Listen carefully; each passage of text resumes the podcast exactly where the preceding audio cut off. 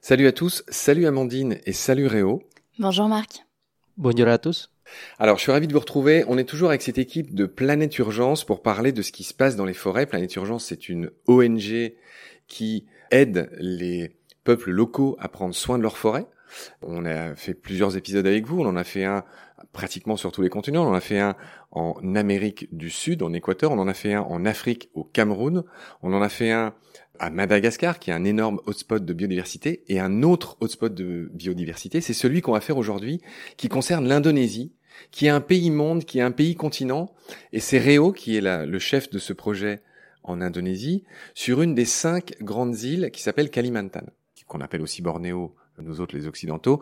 On va bien sûr expliquer ce qui est fait là-bas, on va bien sûr raconter l'Indonésie, mais avant ça, on va quand même présenter notre invité. Toi, Amandine, on ne te présente plus, tu es la directrice de Planète Urgence, qui est cette ONG qui s'occupe de forêts dans le monde.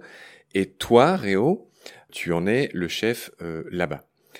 Réo, est-ce que tu veux bien te présenter en quelques mots, d'où tu viens, comment tu as eu cet amour de la forêt, en quelques mots?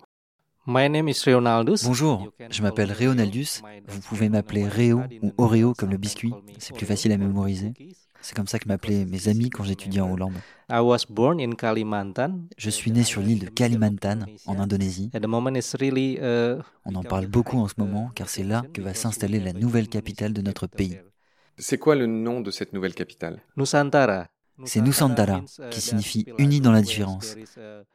Car en Indonésie, nous sommes de très nombreux peuples. Il y a beaucoup de cultures et de langages différents. Pourquoi il y a eu besoin de reconstruire une nouvelle capitale? Oui, parce que la situation de Jakarta n'est pas viable à long terme. Et en plus, la ville est surpeuplée. En fait, pour le dire en un seul mot, Jakarta est en train de couler. C'est une ville construite dans une zone de marécage. Jakarta est en train de couler. Oui, tout à fait. Et en plus, l'air est très pollué. C'est l'une des 5 villes les plus polluées au monde. Au-delà de ces raisons, le gouvernement souhaite aussi décentraliser l'économie et développer Bornéo et de manière générale l'est de l'Indonésie. Réo, est-ce que tu peux nous dire quelques bases sur l'Indonésie? Si je ne dis pas de bêtises, c'est le pays musulman le plus peuplé du monde, d'une part. Combien il y a d'habitants, Réo, en Indonésie? Il y a 270 millions d'habitants en Indonésie. Nous sommes aujourd'hui le plus grand pays musulman au monde. Est-ce que tu peux te présenter? Oui, je suis marié, j'ai 2 enfants, une fille de 8 ans et un fils de 4 ans. Je suis diplômé en foresterie-sylviculture. J'ai continué mes études en suivant un master aux Pays-Bas avant de travailler à la protection des forêts dans mon pays. Et donc, je connais très bien les enjeux forestiers. D'où vient cet amour pour la forêt? J'ai passé beaucoup de temps dans les forêts, à camper notamment. J'adore la nature. Je comprends son importance, non seulement pour les Indonésiens, mais aussi pour la planète entière. Ok, Amandine, peut-être tu pourrais nous décliner les 2 projets principaux qui sont menés en Indonésie par Planète Urgence, dans les grandes lignes. On va les développer, ils auront chacun leur droit à leur épisode, on va faire comme d'habitude 4 épisodes. Et est-ce que tu pourrais juste nous dire quels sont ces projets, qu'est-ce qui est fait dans les grandes lignes? Donc Planète Urgence, on est présent depuis 2005 en Indonésie. C'est un pays qui est important pour nous parce que c'est là où on a commencé à travailler sur les écosystèmes et sur ce lien entre l'homme et l'environnement. Pour la petite histoire qui est une histoire triste, en fait, vous vous souvenez qu'il y a eu les grands tsunamis 2004, 2005, notamment sur l'île de Sumatra, où Planète Urgence intervenait avec des volontaires pour renforcer les compétences d'ONG locales. Et en fait, il y a eu ces tsunamis, les mangroves ayant été coupées, les vagues sont passées et les populations qui étaient à l'arrière ont été complètement décimées. Et l'association s'est dit, on ne peut pas juste renforcer les humains et leurs capacités, il faut absolument aussi travailler sur leurs écosystèmes et notamment de mangroves qui sont des barrières face à ces catastrophes naturelles. Donc on a commencé à mettre des projets en place sur l'île de Sumatra et en plus sur d'autres îles au fur et à mesure du temps. On a deux projets aujourd'hui qui sont actifs. Le premier, il est sur l'île de Java.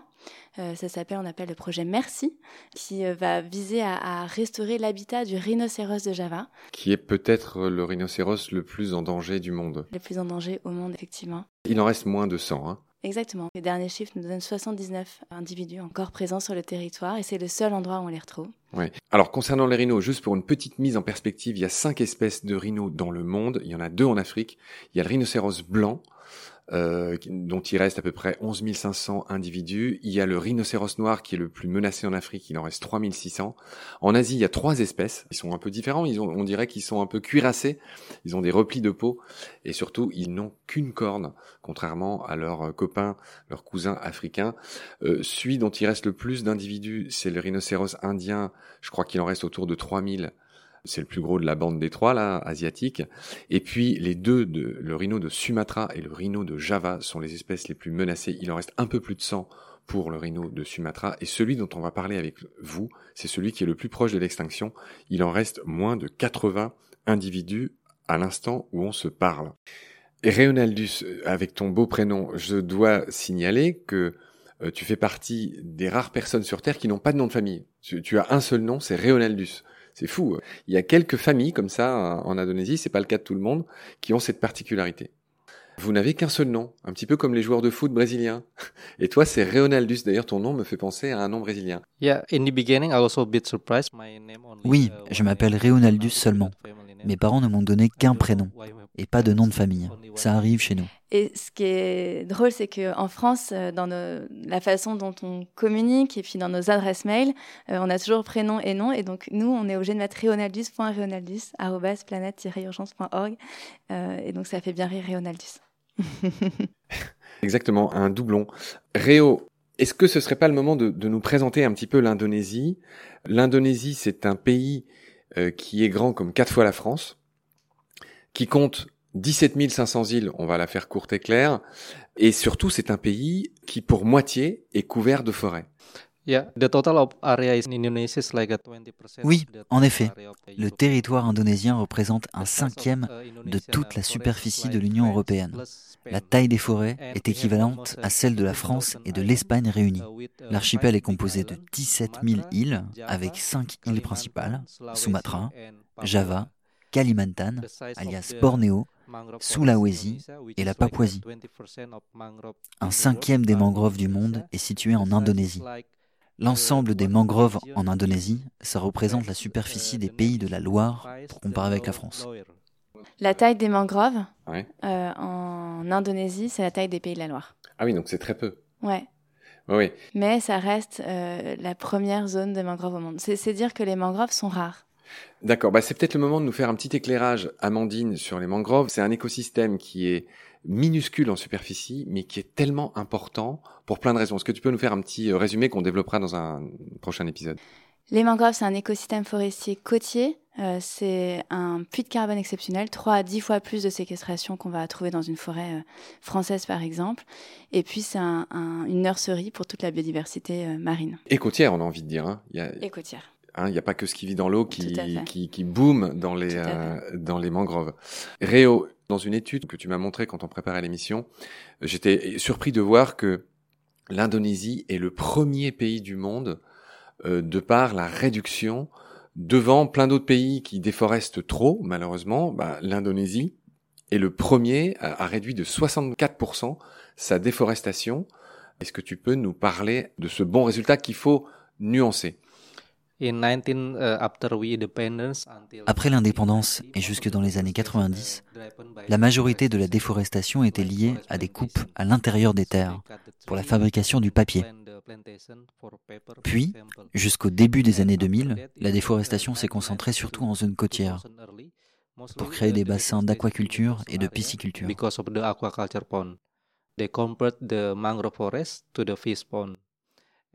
Ensuite, entre 2005 et 2015, les acteurs principaux de la déforestation étaient l'industrie de l'huile de palme et les mines de charbon. Mais depuis 2010, on est passé de 1 million d'hectares déforestés chaque année à quelque chose entre 100 et 200 000 hectares dans les années 2020. 200,000 in 2020. La raison principale de cette réduction est liée à une volonté de notre gouvernement.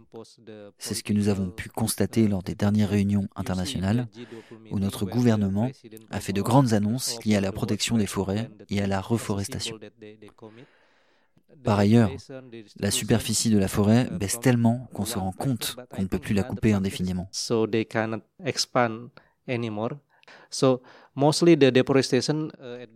La déforestation a surtout concerné Sumatra, Java, Kalimantan et Sulawesi. En revanche, la Papouasie a encore une belle forêt, car les coûts de transport y sont plus élevés que sur les autres îles, comme Java par exemple. Amandine, il y a un petit paradoxe là. On vient de dire que l'Indonésie était un bon élève en matière de réduction de déforestation, mais dans ce cas-là, pourquoi vous y êtes ? Alors déjà, avant tout, nous, on va intervenir où il y a des enjeux de biodiversité majeurs. Et là, c'est un des 17 pays qui sont identifiés comme mégadivers, donc avec une diversité biologique exceptionnelle. Alors j'insiste sur ce mot qui est nouveau, en tout cas pour moi. Mégadivers, ça veut dire en gros des hotspots de biodive, un petit peu comme l'Amazonie ou comme Madagascar. Oui, ça a été un concept qui est né dans les années 88, je crois, où on a identifié à travers des études qu'on avait fait une diversité biologique exceptionnelle sur certains pays. Et puis au fur et à mesure, ça a été nourri par les nouvelles études scientifiques. Et aujourd'hui, on arrive à 17 pays. L'Indonésie faisait partie des premiers pays qui avaient été identifiés dans la liste des pays mégadivers. La surface forestière de l'Indonésie est estimée à 88 millions d'hectares. Donc pour faire des comparaisons, c'est la troisième forêt tropicale du monde, après la forêt amazonienne et le bassin du Congo. Donc on est sur une forêt exceptionnelle en termes de taille par rapport à toutes celles qu'on peut connaître et sur lesquelles on parle beaucoup en France. C'est la troisième plus grande forêt tropicale du monde, pour faire simple. Tu l'as dit, après Exactement. L'Amazonie et celle du bassin du Congo. Ouais. Okay. Et elle est intéressante parce que elle est aussi, c'est une forêt qui va être diverse, mais qui va être très utile pour des plantes médicinales. Il y a 40 000 espèces de plantes médicinales dans le monde et il y en a 30 000 qui poussent en Indonésie. Alors, bien compris, Amandine, est-ce que du coup... Tu peux, il me semble, je lis dans tes yeux une envie de faire une nuance concernant ces bons chiffres, concernant la déforestation. Oui, on a eu les chiffres du Global Forest Watch sur 2022, donc ils nous disent bonne nouvelle, l'Indonésie fait décroître son rythme de déforestation, mais ça ne veut pas dire qu'on n'a plus de déforestation. Au contraire, la déforestation était tellement importante et avec les efforts qui sont faits collectifs, on limite l'augmentation de cette déforestation-là, mais elle est toujours présente. Et en 2022, l'Indonésie a été le 4e pays qui a le plus perdu de forêt au monde. Donc ça reste un enjeu massif d'aller sur l'Indonésie et de restaurer les forêts, changer les pratiques. Oui, on voit qu'on fait un peu dire ce qu'on veut aux chiffres. D'un côté, ils réduisent de 64%, mais d'un autre côté, c'est un des pays qui déforeste malgré tout le plus au monde. C'est pas paradoxal ce qu'on dit. Exactement. Mais en tout cas, voilà, contrairement à la France par exemple, où en surface nette, on gagne de la forêt, hein. Il y en a beaucoup qui en sont contents, et c'est vrai, on peut s'en réjouir, sauf que quelle forêt ? Enfin, on sait que parmi ces forêts, il y a beaucoup de champs d'arbres, où il y a très très peu de biodiversité, donc on n'est pas non plus sorti de l'auberge, et il n'y a pas trop de quoi pavoiser sur nos forêts françaises. C'est pas notre sujet d'aujourd'hui. Réo, est-ce que tu peux nous faire rêver en nous disant quelles sont les espèces emblématiques qui sont dans les régions dans lesquelles vous travaillez ? Oui, en Indonésie, nous travaillons sur deux régions. Nous travaillons tout d'abord sur l'île de Java, dans la province de Bantang, où se situe le parc national d'Ujung Kulon, où l'on trouve le fameux rhinocéros de Java. Cette espèce est très menacée. Il ne reste que 79 individus aujourd'hui, en fin 2023. Notre projet vise avant tout à améliorer la taille et la richesse de l'habitat de ce rhinocéros. Les mangroves sont clés dans cette restauration, car c'est une excellente barrière contre les tsunamis qui sont fréquents dans la région. On a justement connu un tsunami important en 2018 qui a ravagé le peu de mangroves restantes. Notre travail, ça consiste à les restaurer. En parallèle, nous sommes allés sensibiliser les populations sur l'importance des mangroves et la conservation du rhino dans la région. Nous travaillons aussi dans le delta de Mahakam, où vit une autre espèce menacée, le singe nasique. En français, je dis tout de suite, c'est le fameux nasique, c'est ce singe qu'on voit dans Tintin, dans Vol 747 pour Sydney, qui a un nez énorme. Seuls les mâles ont un nez aussi gros. C'est un attribut de séduction, comme quoi il y a de tout, il faut de tout pour faire un monde. Et voilà, en français, ce singe s'appelle le nasique, ou encore on reconnaît cette racine qui vient de nez, de nasal. Et en anglais, il s'appelle proboscis monkey. Et tu m'as dit tout à l'heure, étonnamment, qu'il s'appelait aussi le Dutch monkey, c'est-à-dire le singe hollandais, le singe néerlandais, et ça viendrait du temps de la colonisation. Dans le passé, nous avons eu une longue histoire avec les Hollandais. Normalement, la plupart des singes sont de couleur plutôt foncée. Celui-ci est vraiment différent. Il est blanc avec un gros nez et un ventre proéminent. On les appelait les singes hollandais. Je ne sais pas vraiment pourquoi. I'm sure you know why. Je suis sûr que tu sais pourquoi. C'est évidemment une blague, c'est évidemment une moquerie adressée à l'ancien colonisateur néerlandais. Oui, j'avoue. À l'époque, quand on voyait un singe blanc avec une peau claire presque dorée, ça nous faisait penser aux seuls blancs que l'on voyait à l'époque, qui étaient des Hollandais. Alors, on les a surnommés les singes hollandais. Allez, est-ce que tu pourrais nous faire rêver en nous disant, là tu nous as dit, donc les deux espèces phares dont on va parler, c'est le rhino de Java, si tellement en danger, et le fameux nasique, proboscis monkey, ou le Dutch monkey, le singe des Hollandais. Ok, ça c'est les deux espèces phares, mais quelles sont les autres espèces qu'on aura la chance de découvrir en t'écoutant ? Dans le delta de Mahakam, on voit par exemple beaucoup de crocodiles marins, les plus grands au monde. Nous devons être très très prudents avec ces crocodiles, surtout quand on plante des palétuviers dans ce delta, car ils sont très rapides. Heureusement, les petits sont plus craintifs et s'enfoncent dans les eaux dès qu'ils nous voient arriver. Okay. Les gros crocodiles sont aussi présents dans les zones de pisciculture, évidemment, car ils y trouvent beaucoup de nourriture. Il y a également des martins pêcheurs aigues marines. C'est une espèce magnifique et très courante dans les zones de mangroves. Une des, je crois qu'il y a 150 espèces de martins pêcheurs. Amandine va vérifier, c'est notre vérificatrice en chef. Et oui, et là-bas, il y a ce qu'on appelle en anglais le Cerulean Kingfisher. Le Cerulean, ça veut dire bleu, si je dis pas de bêtises. Aigle marine. Il s'appelle le martin-pêcheur. Martin-pêcheur, aigle marine. Aigle marine, qui ressemble au petit martin-pêcheur français, mais qui est encore plus bleu. Ouais, un bleu foncé, presque bleu nuit. Ouais, il ressemble beaucoup au nôtre, mais effectivement, c'est un bleu qui est moins, je sais pas comment dire, turquoise que le nôtre, et beaucoup plus profond. Cerulean, on dit. What else? Qu'est-ce qu'il y a d'autre comme espèce? Dans le delta, on voit aussi des singes à longue queue, pas du tout sauvages, comme les nasiques, qui, quand ils nous entendent, vont s'enfuir au plus profond de la forêt pour s'éloigner de nous. Au contraire, les singes à longue queue sont des joueurs. Parfois, s'ils ont faim, ils vont voler la nourriture des gens jusque dans leur cuisine, alors que jamais tu ne verras un nasique faire ça. Réo, pour finir cet épisode, peut-être tu pourrais nous dire un mot sur cette ethnie dont chacun a entendu le nom un peu, en tout cas moi c'est un nom que je connaissais, qui s'appelle les Dayak. Les Dayaks